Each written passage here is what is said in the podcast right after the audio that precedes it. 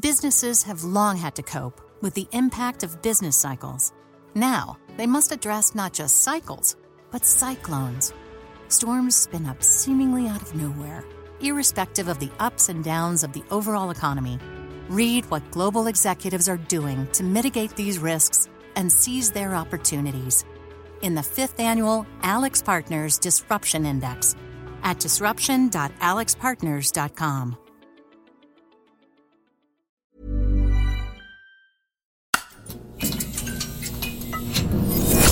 The Economist.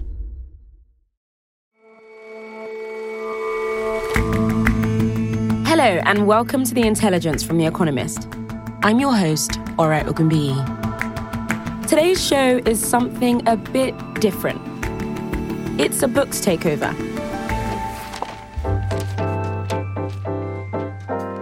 At Christmas time, I love to wind down with a good book and catch up on my to read list and how alarmingly long it's grown during the year. and it seems that so do you. One of the paper's most popular sections this year has been The Economist Reads. In it, our correspondents, our editors, and our producers write about what to read to understand topics as diverse as Indigenous Australians, boardroom battles, and dementia.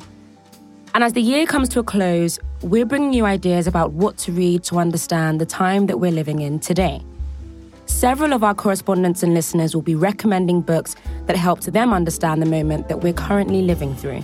And with me in the studio to discuss it all is Oliver Morton, our planetary affairs editor. Hi, Ollie. Hi, Ori. It's great to be here.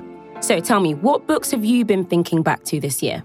Well, it's been a year when everyone's been talking about AI, and so I've been thinking about AI. And there are a number of very fine pieces of science fiction on the subject. There's obviously 2001 A Space Odyssey by Arthur C. Clarke and Stanley Kubrick, with its strangely relatable murderous, sorry, spoilers, character Hal. Or there's The Life Cycle of Software Objects by Ted Chiang, which is an absolutely wonderful novella about the stealthiness by which AI becomes something akin to and quite possibly actually a person. Or there's the famous Nightmare by Harlan Ellison, I Have No Mouth and I Must Scream, in which the AI again, spoiler, really doesn't like us very much. But the one that I, would like to talk to, one that I keep kept thinking about this year and went back to reread, is Queen of Angels by the science fiction author Greg Bear, which came out in 1990. Okay, so give us a brief summary of the book and relating its themes and focus to today. Well, I think Greg, who sadly died in 2022, I think he was actually setting out to write a book that defies brief summary. But there's an LA police officer who's investigating what appears to be a horrible crime carried out by a poet. There's another poet trying to understand the first crime. There's a man who has developed a way of seeing inside people's minds, who is also involved in the same thing. There's a complex subplot on the island of Hispaniola.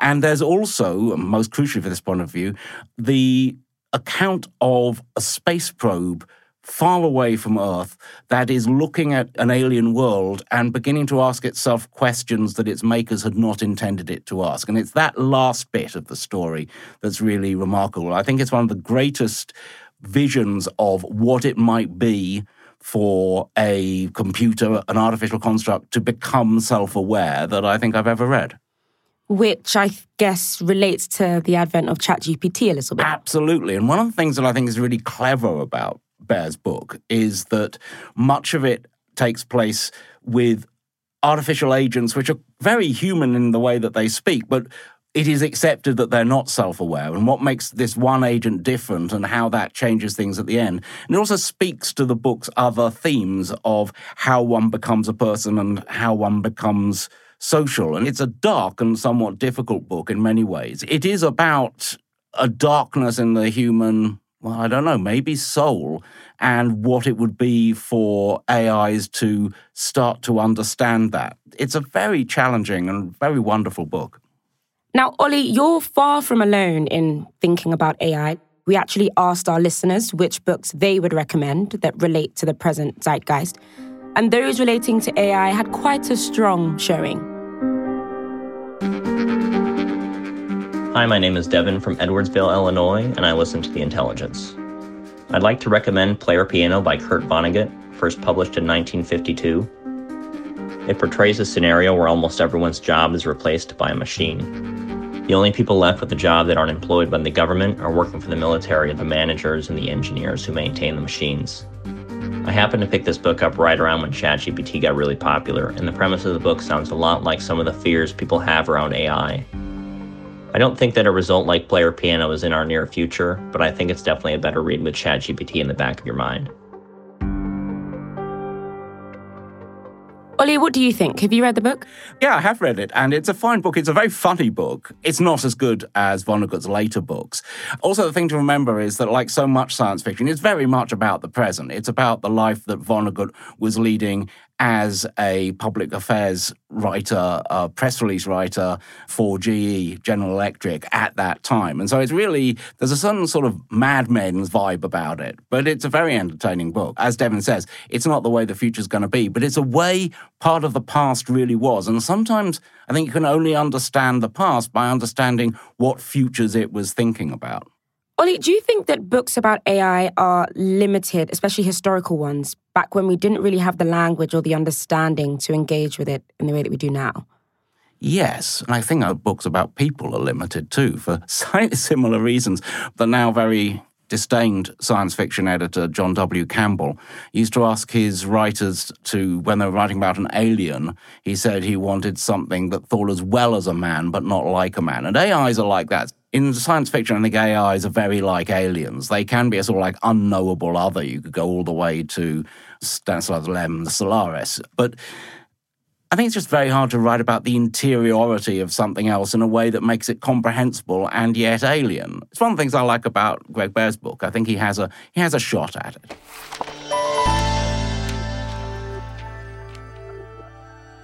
Next up, we'll be moving away from AI a little bit, but keeping with the science theme. So we've had a suggestion from Charlotte Howard, who is the co host of Checks and Balance, our podcast on American politics. So I recommend John McPhee's The Control of Nature, which was published in 1989. And McPhee writes, as the title suggests, about humans who are trying to tame nature in some way, about humans who are trying to exist in places they should not, or where they are under some sort of threat from acts of nature. And so he writes about trying to direct the mighty Mississippi River, about trying to cool lava from a volcano in Iceland, about dealing with the erosion of rocks from mountains in California. And in each case, you see the enormous effort employed in trying to control nature, as the title suggests. And that means human ingenuity, financial resources, infrastructure. But fundamentally, McPhee is writing about humans' stubborn conviction that man can bend nature to his will. And he shows that in trying to control nature, human actions precipitate other natural events, which man in turn tries to control.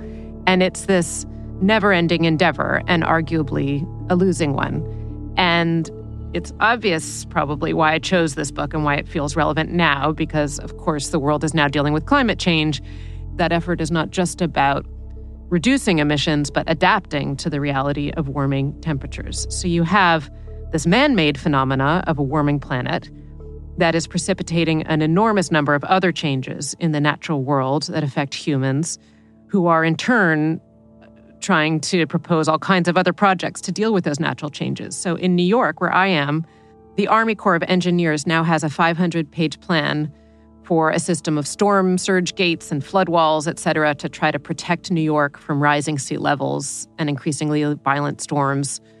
You have increasingly serious proposals about solar geoengineering, which include things like putting powders made of aluminum or diamonds into the stratosphere to reflect more sunlight from the Earth. So we're now in a situation in which man, having altered the natural world on a planetary scale, will need ever more elaborate ways to make the world habitable. And McPhee is fundamentally both admiring of humans' will to control nature and skeptical at their chances of success.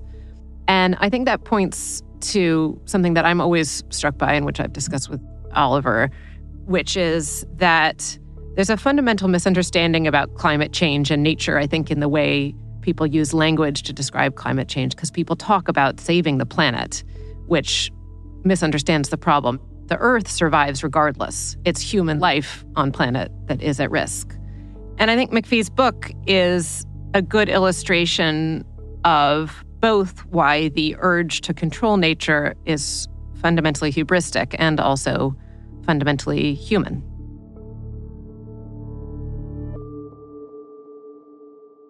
Ollie, have you read the book? Oh, yes, I have. It's a terrific book. I like it very much. And I think Charlotte captures something wonderful about McPhee's vision in the book, which is that he's at the same time admiring of these engineers who are trying to keep the Mississippi flowing in the direction they want it to be flowing and to keep the rocks of the San Gabriel Mountains at the top, not the bottom, and to cool lava flows in, in Iceland. He admires this.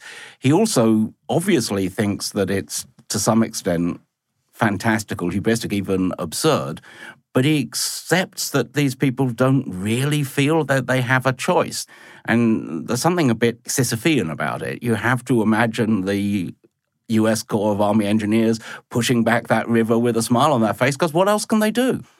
Now, Charlotte says that you both discussed the fact that it's not the planet that needs saving so much, but humanity. Well, I think that humankind is, to me, the prime ethical thing at risk here. But I also think there's another point that looking back at McPhee's book brought out for me, which is it was still possible then to really talk about control of nature as though nature was an outside different thing. Whereas the nature which is now endangering people with its storms, its floods, its droughts, it's no longer, as it were, natural it's a changed nature. And it's interesting to read this book in contrast with, or as a supplement to, a more recent book by another excellent New Yorker writer, Elizabeth Kolbert, called Under a White Sky, in which she points out, she actually talks about the resemblance to McPhee's book, and she says, You've got to remember that since 1989, what people mean by nature and what people mean by control has changed very deeply. And her book is a less straightforward narrative, but it's still got that same sense of what else would they do, but am I happy with them doing it? I can't help but feel that climate has taken a bit of a backseat this year thanks to the outbreak of several different wars. And next up, we're bringing in someone that listeners will be very familiar with this year, thanks to the outbreak of several wars across the world. Listeners will know Shashank Joshi, the Economist defense editor, who's joining us to weigh in. Hi, Shashank. Hi, Ori. I'm very pleased to be introduced as one of the four horsemen of the apocalypse and fulfilling my usual festive role here. Thank you. Yeah, well, I, I, get to speak for climate. You can do war. we could get Natasha on to do pestilence, but I think she's three busy. and four. It's not bad. now, tell us, what are some of the themes that you've been writing about this year? I've been thinking a lot about global shipping just now because of all the attacks in the Red Sea. I just this morning picked up The Twilight War by David Crist, which is a fantastic account of the tanker war between Iran and Iraq and US efforts to try to protect shipping. It's a really, really interesting period we could learn a lot from. I've been thinking quite a lot about intelligence, watching the sort of Russian American intelligence contest play out in the shadows. There's a fantastic book by a former KGB officer who defected called Viktor Sheymov, Tower of Secrets, which is all about his role in the KGB as a technical officer. But I think the thing that's dominated for me is this question of what do we learn from the wars we are observing? What do we take for lessons as to how future wars will be fought, how they should be fought. I wrote a special report on this in the summer on lessons from Ukraine, on what we understand about the tactics that we're seeing. And then, of course, given the events of October 7th, Hamas's massacre in Israel, I've also thought a lot about surprise in war, the role of intelligence, strategic surprise, something that was already on my mind from February 2022 when we saw many countries predict Russia's invasion, but also many other countries, including Ukraine itself in some respects, completely surprised by the events that then swamped them in such in such misery and violence. And are there any books that foreshadowed those themes? Yes, I, I think the war that just conveys the most about these themes and, and is so rich and, and still understudied in many ways is the Yom Kippur War. This was the Arab Israeli conflict of 1973, fought between Israel uh, on the one hand, Syria, Egypt, and, and other Arab armies on the other. It was a, a seminal moment in the Middle East. And I think the, there are many books on this. The one I'd pick out is unimaginatively titled The Yom Kippur War by Abraham Rabinovich. It was first published in 2004. And it's just an excellent historical account of that conflict. It draws upon archives that were unavailable to people in the years after the war. It draws on interviews. And the war is still fascinating because it's within the memory of many Israeli official soldiers who were there, who experienced it. It hasn't faded from memory. Uh, so the human side is there, the, but it's also supplemented by serious archival material that's available from the declassified material in the United States, in the Middle East, and in other countries, which is the sort of sweet spot for historians in some ways. And so I think it's clear how this relates to the attacks of October 7th, but is it more than that? It's much more than that. The surprise aspect is so important, though, because um, it's it's not just that Israel was surprised in 1973 and surprised again this year. It was the nature of that surprise. The resonance is so remarkable, right? The over reliance on technological means of surveillance. Back in 73, the Israelis had scattered these little battery powered electronic intelligence devices in Egypt, and they assumed, hey, we've got this fantastic listening network in Egypt. It'll tell us if anything anything's going to go wrong. Did they listen to it? They did not listen to it. Why did they not listen to it? this is the really interesting part because it clashed with their political conception of what they thought the enemy would do and what they thought the enemy was capable of. They had contempt for the Arab armies. They thought these guys are never going to be capable of complex buccaneering, combined arms action raging across the Suez Canal. And they were in the same way that Hamas was able to use gliders and drones and snipers and assault detachments to penetrate unbelievably far into Israel on October. October 7th. So I think that question of strategic surprise and its relationship to the cultural assumptions you have about your adversary are fascinating. I also think there are a lot of tactical lessons that connect directly to Ukraine. Tell me a bit more about this.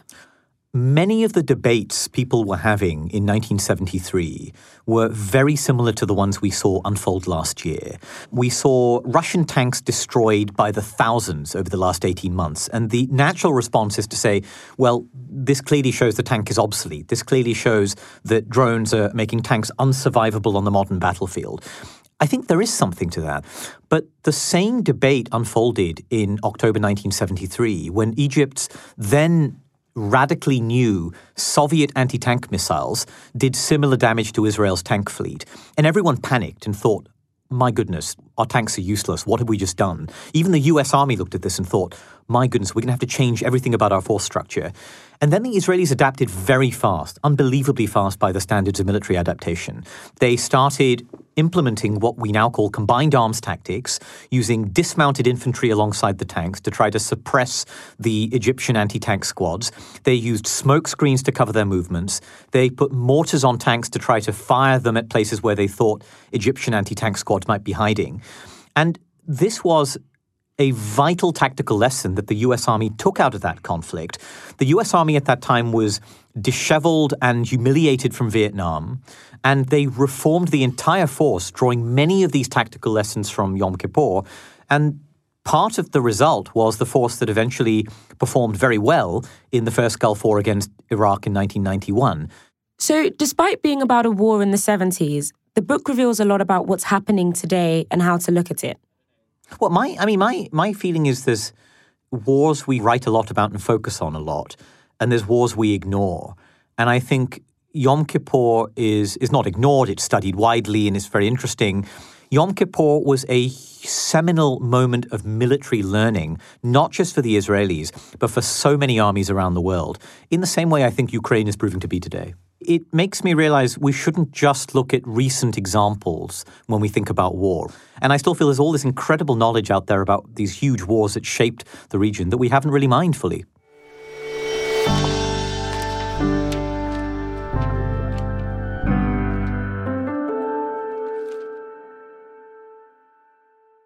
Coming up, we'll be looking at the theme of democracy with the upcoming elections around the world. What's next in innovation?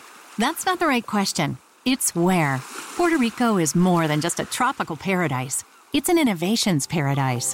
Where startups and global players coexist in a vast and vibrant ecosystem, where talent runs deep, highly skilled, and bilingual. Plus, Puerto Rico has the most competitive tax incentives in the U.S If you believe your business can go anywhere, this is the place to bring it. Find out more at investpr.org/slash economist.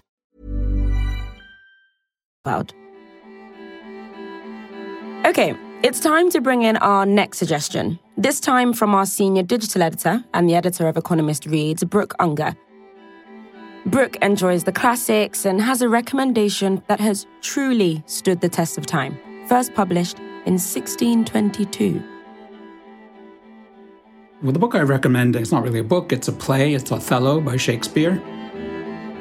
The reason I'm recommending it is it struck me that one way of looking at it could be as an allegory of what's going on in America at the moment. There are three principal characters in Othello. There's Othello, the black general who is in service to the Venetian state. There is his wife Desdemona, very beautiful, well born young lady. And there's Iago, who is often seen as one of the personifications of evil in literature. Iago is resentful of Othello for passing him over for promotion. And so, what he resolves to do is to poison Othello's relationship with his wife, make Othello believe that Desdemona is being unfaithful to him. Othello comes to believe this and kills his wife and kills himself in the end. So it's a tragedy. And the reason this rather personal sounding tragedy struck me as being relevant to what's going on in America is you could see each of the main characters as analogs for the main characters in an American drama in this election year. So Othello, well meaning, but in some ways naive, is in this scenario America itself. Powerful, naive, warlike. Iago in this scenario is Trump, an extremely cynical person with no sense of morals, who feels uh, resentful and drips poison into Othello's ear. Untrue poison that inflames Othello against his wife. And in this case, Desdemona could be viewed in some ways as American democracy, which, at Iago's prompting, Othello duly strangles. It was for this reason that I thought, well, there's a sort of a neat parallel, in a sense, between the plot of the play and some of the themes of the play and what could happen in America this year. I suppose you could read Othello, although it isn't meant, I think, primarily as a political play, you could read it as kind of a warning.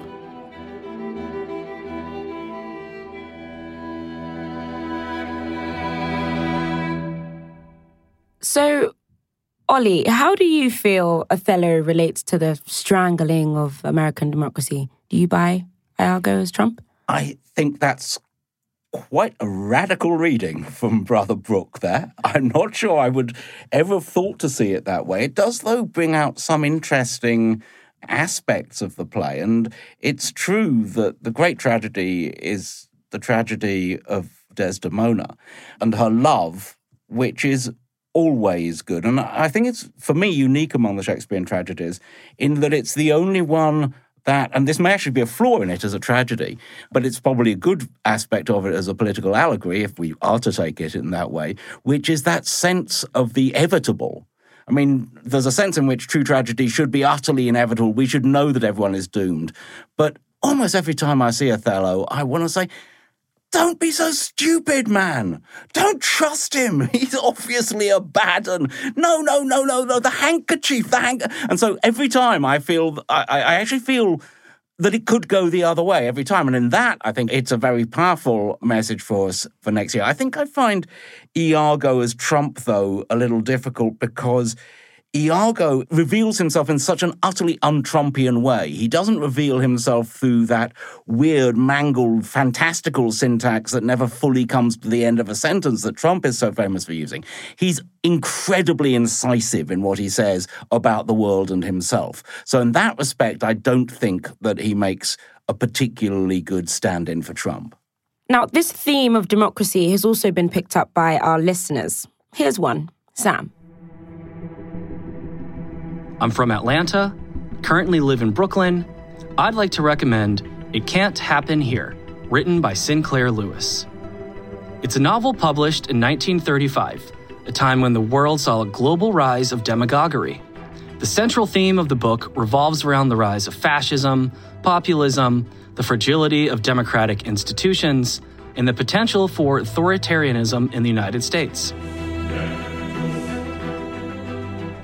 The story is set in a fictionalized America and follows the rise of a charismatic senator, a con man who consolidates power and popularity through exploiting the fears of crime, sex, a liberal media, and by instigating a congressional coup d'etat. Sound familiar? Well, that's why I find this book to be so relevant today. Its message serves as a warning against the rise of populism, against strongmen leaders, and the erosion of democratic norms. It can't happen here delves into the fragility of democracy, the manipulation of public opinion, and the dangers of political complacency. It's a very thrilling page turner.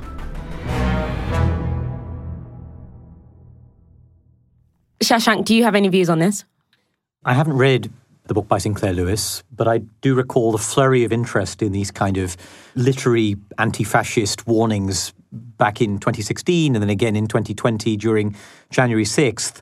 And in a way, it's hard for any of these allegories or historical books to live up to the absurdity and extremity of the political circumstances of our time. I mean, what author could truly conceive of characters who, as their face melts, hold emergency press conferences at Four Seasons Total Landscaping while their tyrannical boss attempts to salvage his hold on power amid people with horns rampaging through the legislative branch. If you wrote all of that down, the publisher would write you a letter back saying, very nice, a little bit too wild, try again, tone it all down, please.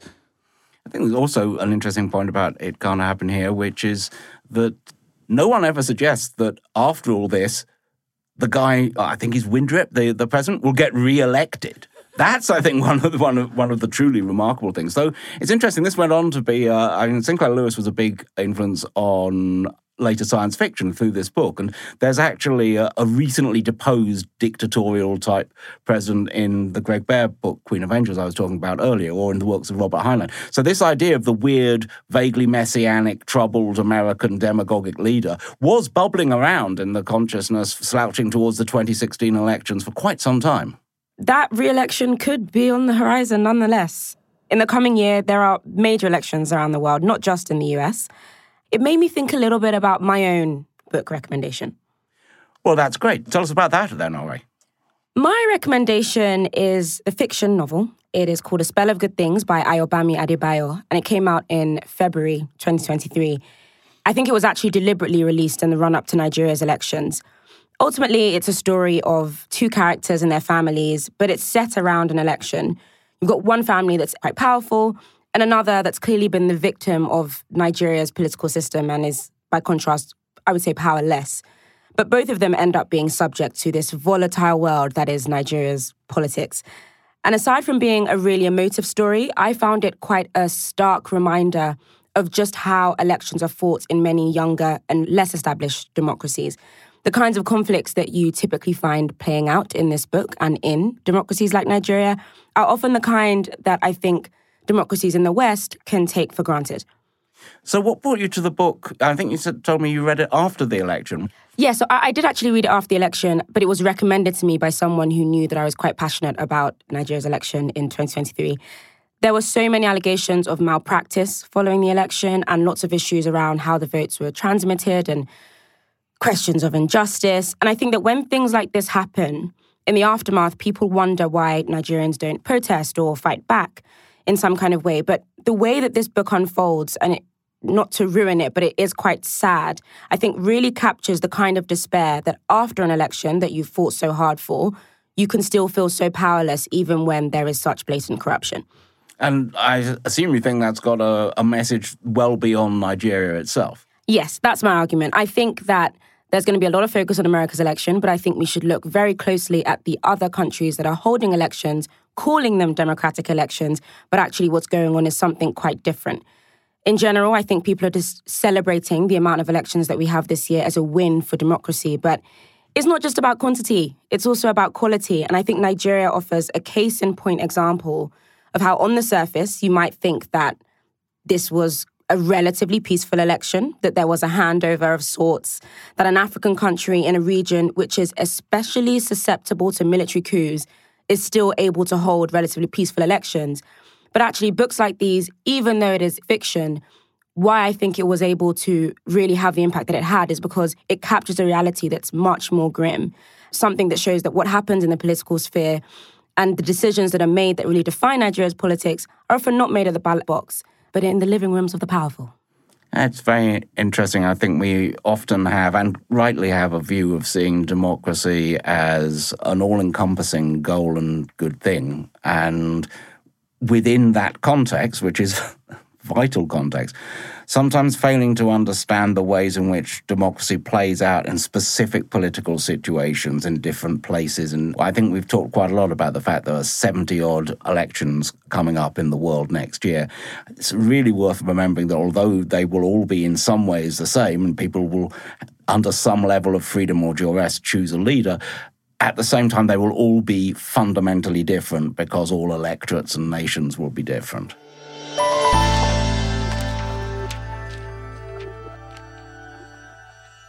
Next up, we have Alexandra Suich Bass, our culture editor, who's recommending a book of her own. What, do you mean a book by Alexandra? No, sorry, I mean um, she has a recommendation for a book. I would recommend one a book by Alexandra if she could be troubled to write one. I recommend The Gathering Storm by Winston Churchill, which was published in 1948. Churchill is probably best known, of course, as a statesman, but he was also a painter and a very prolific writer. The Gathering Storm was the first volume of his larger work, The Second World War. It may have a pretty dry textbook title, but it has brilliant prose and fresh insights. The main argument of the piece is that appeasement of Germany by allies in the aftermath of the First World War set the scene for another conflict. He has some great lines like, the crimes of the vanquished find their background and their explanation, though not, of course, their pardon in the follies of the victors. The book has the intellectual sweep of a historian, but also the emotion of someone who participated firsthand. And it strikes me as a very relevant read because of everything that's happening today with Western nations debating how much to appease and stand up to authoritarian governments like Russia and China. We're seeing a debate play out in America, for example, about how much to fund um, and whether to continue funding the Ukrainian war effort. It's a very serious book, but an enjoyable read. Of course, Churchill wanted to be remembered most for his role in helping promote peace, not necessarily for his role as a wonderful historian and writer. But A Gathering Storm manages to sum him up as all of those.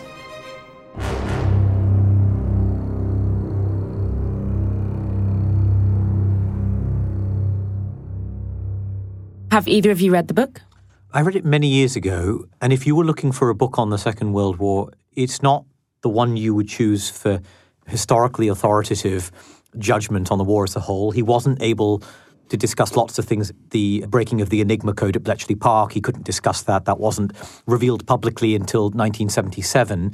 There isn't all that much in his series on the Pacific War, but he was the only leader of all those involved in the Second World War to have written a book like this. And it has all the strengths and weaknesses you'd expect. But one of the interesting things is also that he being a politician who would return to frontline service also had to make judicious uh, choices about what to censor and what to reveal. And he removed some references to Dwight Eisenhower, who was running for the presidency. And so it's a really interesting case of a historian basically pulling their punches because they're going to be back in a position of political office.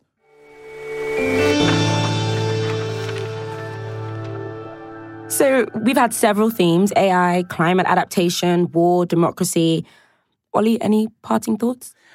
I I think that where this idea for a discussion came from was the thought that when we do a books of the year list, we always focus very strongly on the books that came out this year. And the idea that the most relevant books for this year are also the books that came out this year, uh, among other things, to anyone who has any experience of deadlines, publishers, etc., it seems kind of strange. So I, I really like the idea of going back and finding famous books like Churchill's, less famous books that have something to say, or even putting an entirely new reading on a classic that all of us know, like Othello. I think there's always a chance to go back and you mentioned at the beginning of the show, Ore, that you know you have a growing pile of to reads. Well, let's add even more to those with all the past to reads, not just the new ones. And when you look at a new book, ask yourself, I wonder, is there an old book that I'd rather read? Don't ask yourself about this if I write another book next year, though. I think Ollie's exactly right. Um, it, what I when I reflect on the books that I've learnt the most from, the ones I have that have most enriched my understanding, it's not the the sort of airport hardbacks, it's not the rushed jobs that come out to ride the wave of a news story. It's the ones where an academic or a journalist or a, or a scientist or someone has poured themselves and a significant chunk of their life into understanding something and really getting under the skin of something. And I think there's something really powerful to reach back and take out those examples as we've done today. Well, thank you both very much for joining us and for sharing all your recommendations and opining on everyone else's. I'm sure our colleagues will thank us for that. thanks very much for having us, Ore. Yeah, thanks very much indeed.